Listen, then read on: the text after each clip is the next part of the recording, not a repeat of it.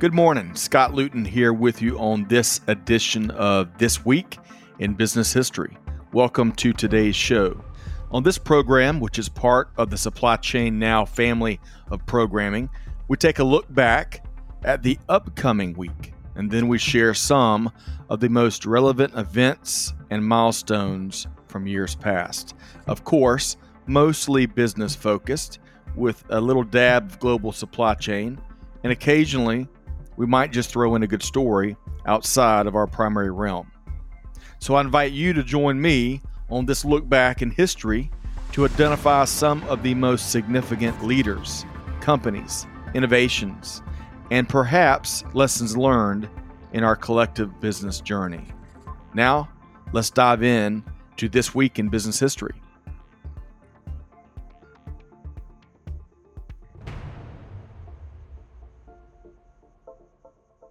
Hello, and thanks for joining us. I'm your host, Scott Luton, and today on this edition of This Week in Business History, we're focused on the week of January 18th. Thanks so much for listening to the show.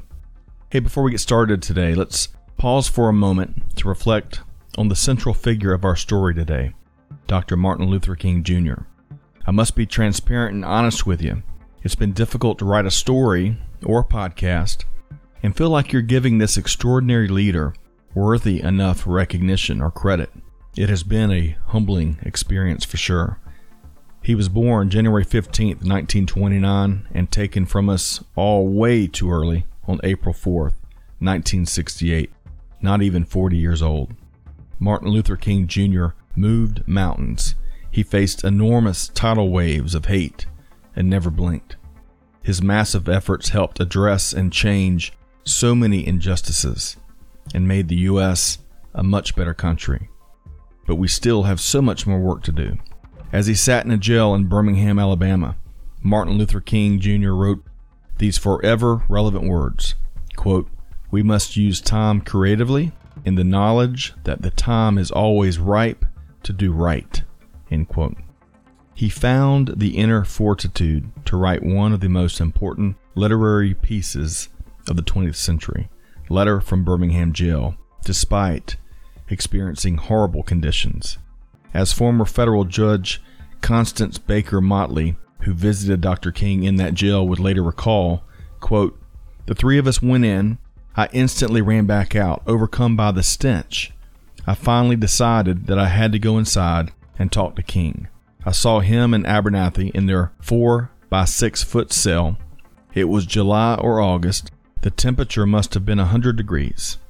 We could hear other prisoners in a back room yelling and moaning. Since the prison food was not edible, some women had brought food for King and Abernathy, which their jailers had placed uncovered on a table outside their cell, and by then it was covered with hundreds of flies. King and Abernathy usually fasted while in jail. We spent at least an hour there without seeing anyone, whether anyone could see us, I could not tell. I feared we would be ambushed. My visit to the jail was the most horrendous experience of my life. It was then I realized that we did indeed have a new civil rights leader, a man willing to die for our freedom. Today is Dr. Martin Luther King Jr. Day here in the United States, but we enjoy, whether we know it or not, his legacy each and every day, though we've got a lot more work to do for sure. I find Dr. King's work, perspective, and point of view to be exceedingly important during this time of social injustice, strife, divisiveness, and challenging circumstances.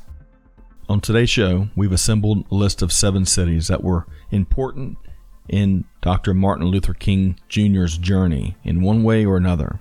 As we put this show together today, I certainly learned several new things about Dr. King and I hope that today's episode might share something or two new with you about this incredible, bold, visionary agent for change that is such an enormous titan in our collective journey. Stay tuned as we discuss Martin Luther King Jr. today. And thanks again for joining us here today on This Week in Business History, powered by our team here at Supply Chain Now. Okay, our first city on our list of seven cities that shaped Martin Luther King Jr.'s journey might just surprise you Berlin, Germany. Dr. King's father, the Reverend Michael King Sr., became the senior pastor at Ebenezer Baptist Church in Atlanta in 1931. In 1934, the church sent him to Europe to attend a Baptist World Alliance conference. The trip abroad would take Reverend King through Rome, Egypt, Jerusalem, and many other intriguing cities. When he arrived in Berlin, Germany for the conference, Reverend King would tour much of Germany, the same country that is the birthplace of Martin Luther. Martin Luther, of course, led the Protestant Reformation and allegedly nailed his 95 Theses to the door of All Saints Church in Wittenberg on October 31, 1517. Upon his return to Atlanta, Reverend Michael King Sr. was so inspired by his travels that he changed his name to Martin Luther King Sr., and he changed his oldest son's name as well. Michael King Jr. had been born in 1929 and was about five years old. But from that point on, he would be known, and eventually around the world, as Martin Luther King Jr. Our next city on the list is Atlanta, Georgia. Martin Luther King Jr. was born on January 15, 1929, in his family's home at 501 Auburn Avenue Northeast in Atlanta, in a neighborhood that's referred to as Sweet Auburn. The home where Dr. King lived for the first 12 years of his life became part of the National Park Service in November 2018. It was here in Atlanta where he would have some of his earliest experiences of hate, racism, and segregation. But it was also Atlanta where Dr. King would learn leadership lessons from his father, Reverend Martin Luther King Sr., who was active in the city demanding social change. Dr. King would be named a minister at Ebenezer Baptist Church at the age of 18. It was also in Atlanta where Dr. King would grow in his education, as he would graduate from Morehouse College at the young age of 19 years old. Dr. King would help form the Southern Christian Leadership Conference in the 1950s, which would set up a small office in Atlanta. The SCLC has been and continues to be a powerful organization that works to eradicate racism and provide opportunity for all. The SCLC's first president was Martin Luther King Jr. In November 1959, Dr. King would become co pastor of the iconic Ebenezer Baptist Church located in the heart of Atlanta and now is adjacent to the King Center and Martin Luther King Jr. National Historical Park. It is at this park where Dr. King and Coretta Scott King's burial place and memorial can be found. And despite the injustices that existed in Atlanta and Georgia during Dr. King's time, I'd still like to think that Atlanta's community is what helped provide key early momentum to Dr. King's journey and mission. Number three on our list of seven cities that shaped Martin Luther King Jr.'s journey Simsbury, Connecticut. Simsbury is located about 12 miles northwest of Hartford. It was settled in 1670 and is listed on the National Trust for Historic Preservation part of the Dozen Distinctive Destinations list. It's also home to William Phelps Eno, known as the father of the traffic light, and Henry F. Phillips, who invented the Phillips screwdriver. Dr. King spent a couple of summers in Simsbury, where he worked on a tobacco farm as an undergraduate at Morehouse College. These experiences would further his journey towards a life in the ministry, and it would also impact his developing views on race segregation, and injustice. In June 1944, Dr. King would write his father from Simsbury and say, quote, On our way here, we saw some things I had never anticipated to see. After we passed Washington, there was no discrimination at all. The white people here are very nice. We go to any place we want to and sit anywhere we want to. End quote. Dr. King would share with his mother that, quote, I never thought that a person of my race could eat anywhere, but we ate in one of the finest restaurants in Hartford. end quote. That is absolutely heartbreaking to read. Clearly, Dr. King's time spent in Simsbury would be incorporated into his vision for all of society in the years ahead. The next city on our list, city number four, is Montgomery, Alabama. Martin Luther King Jr.'s time spent in Alabama would help transform him into a national leader and personality. It all started, though, with Dr. King's first full time job as a pastor. Dexter Avenue Baptist Church in Montgomery hired Dr. King as pastor in 1954. This church had quite a history.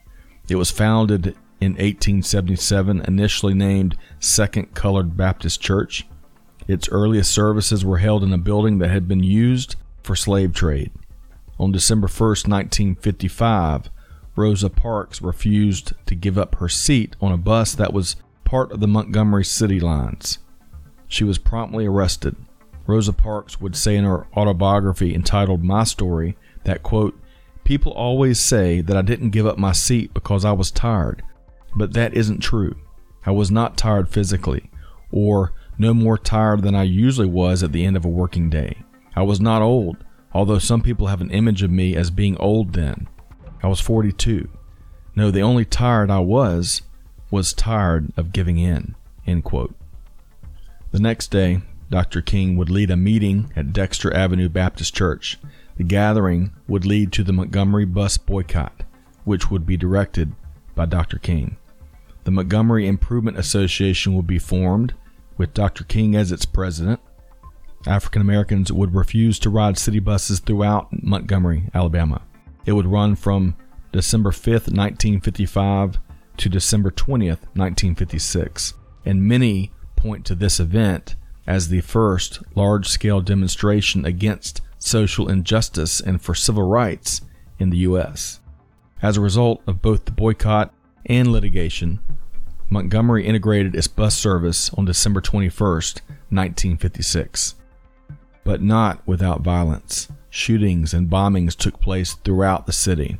In fact, on January 30, 1956, Dr. King's own home in Montgomery was bombed.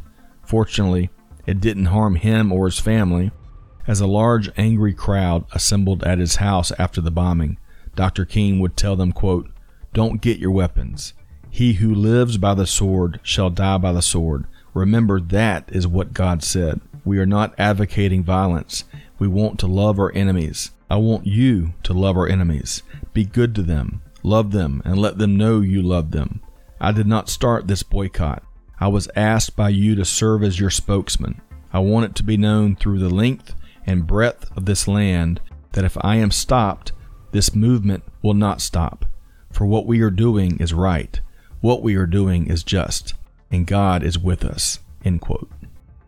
For Dr. King, though, the effectiveness of the boycott and his leadership through the Montgomery Improvement Association would catapult him onto the national stage. His first book, Stride Toward Freedom, focuses on the Montgomery bus boycott. Our next city, city number five, as we walk through seven cities that shaped Martin Luther King Jr.'s journey, that would be Harlem, New York on September 20th, 1958, in Blumstein's department store in Harlem, Dr. King was signing copies of his first book, Stride Toward Freedom. A 42 year old woman approached him and asked, Are you Martin Luther King? He responded, Yes. Then, Izola Curry lunged over the desk and stabbed Dr. King with a sharp 7 inch letter opener. It barely missed his aorta, which surely would have led to his death. As it was, Dr. King endured emergency surgery and was in the hospital for weeks. However, it's been said that the incident deepened Dr. King's resolve for action through nonviolent means. Number six on our list is back in the South, Birmingham, Alabama. Birmingham is about 90 miles north and slightly west of Montgomery. Its nickname is the Magic City which is derived from the city's rapid explosion of growth back in the late 19th century, mainly due to the iron and steel industry setting up shop. In April 1963, Dr. King and the Southern Christian Leadership Conference would join several organizations to form the Birmingham Campaign. The mission behind the campaign was to fight the city's widespread segregation and other social injustices. On Good Friday, April 12, 1963, Dr. King was arrested in Birmingham in a seminal moment in his journey to change our country. From that jail cell, in hard conditions, Dr. King would use whatever paper he'd have access to, including the margins of the daily Birmingham News newspaper, all in order to document and share what was going through his mind. Those thoughts would later be collected and eventually published as Letter from Birmingham Jail. The main sentiment Dr. King was expressing through about 7,000 words was in response to a group of local clergy whom didn't support the Birmingham campaign. In the letter, Dr. King would state, quote, For years now, I've heard the word wait. This wait has almost always meant never, end quote. After White House intervention, he would finally be released from jail on April 20th.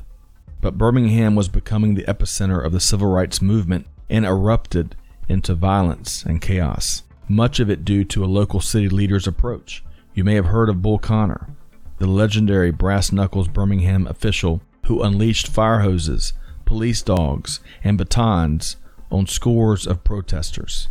In light of the violence and mounting pressure to take action, on June 11, 1963, President John F. Kennedy announced in a national television address that his administration would send a civil rights bill to Congress.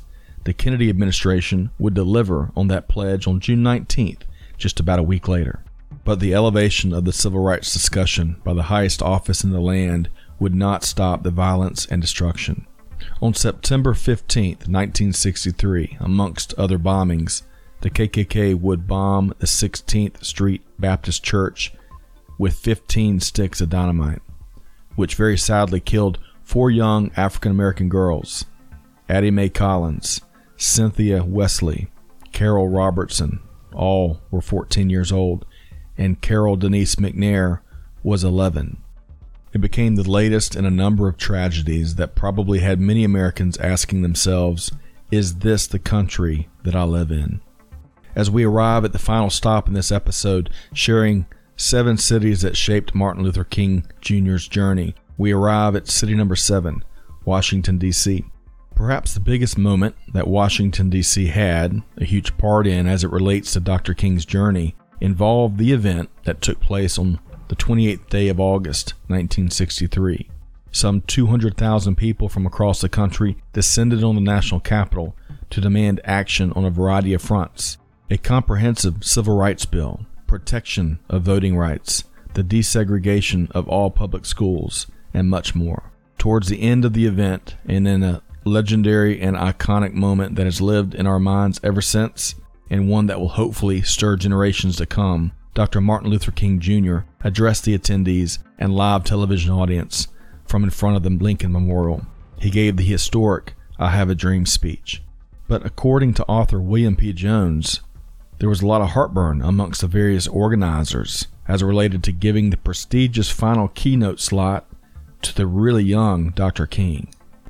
But Dr. King was already famous for his oratorical talent and Jones would tell USA Today that the decision was finalized once all parties realized how difficult it'd be to follow a Dr. King address. That was probably a very shrewd move. However, as some might not know, Dr. King's most powerful elements of that day's address were improvised, and it was largely prompted by a quick shout to Dr. King by Mahalia Jackson, an American gospel singer, who encouraged him to, quote, Tell them about the dream. End quote. After the March on Washington, Dr. King and other leaders met with President Kennedy and Vice President Johnson. Many of the goals of the march would be addressed in two pieces of legislation the Civil Rights Act of 1964 and the Voting Rights Act of 1965. As I shared at the beginning of our podcast today, you just never can do a figure like Dr. Martin Luther King Jr. justice. It's difficult indeed to share a few key passages from a journey that was filled with chapter after chapter of important contributions and defining moments of leadership. Dr. King would make important stops across the country, from St. Augustine, Florida, to New York City, from the holy city of Charleston, South Carolina, to Second Baptist Church in Los Angeles, California. He was arrested some 29 times and assaulted at least four times. His home was bombed. His family was attacked. He was belittled, mistreated, heckled, harassed, and persecuted. But Dr. King never departed from his core approach of nonviolent means of driving change. And change he certainly did impact on our business community, our country, and the world. And although he was stopped by an assassin's bullet in 1968, Dr. King's message of equality, peace, dignity, and opportunity for all persists and perseveres. It's relentless and undeniable. Let's all embrace that timeless message and accept the responsibility that we have as leaders to ensure that our country realizes Dr. King's dream in full. And I'll leave you with this today, which comes directly from Dr. King, who said, quote, We must walk on in the days ahead with an audacious faith in the future, end quote. Seems apropos to me. Well, that just about wraps up this edition of This Week in Business History. In our judgment, especially in light of where things stand here in the earliest days of 2021, there is no other story as important nor relevant as the one of Dr. Martin Luther King Jr. for this week. On that note, thanks to you, our listener, for tuning into the show each week. On behalf of the entire team here at This Week in Business History and Supply Chain Now, this is Scott Luton wishing all of our listeners nothing but the best. Hey, do good, give forward, and be the change that's needed. And on that note, we'll see you next time here on This Week in Business History. Thanks, everybody.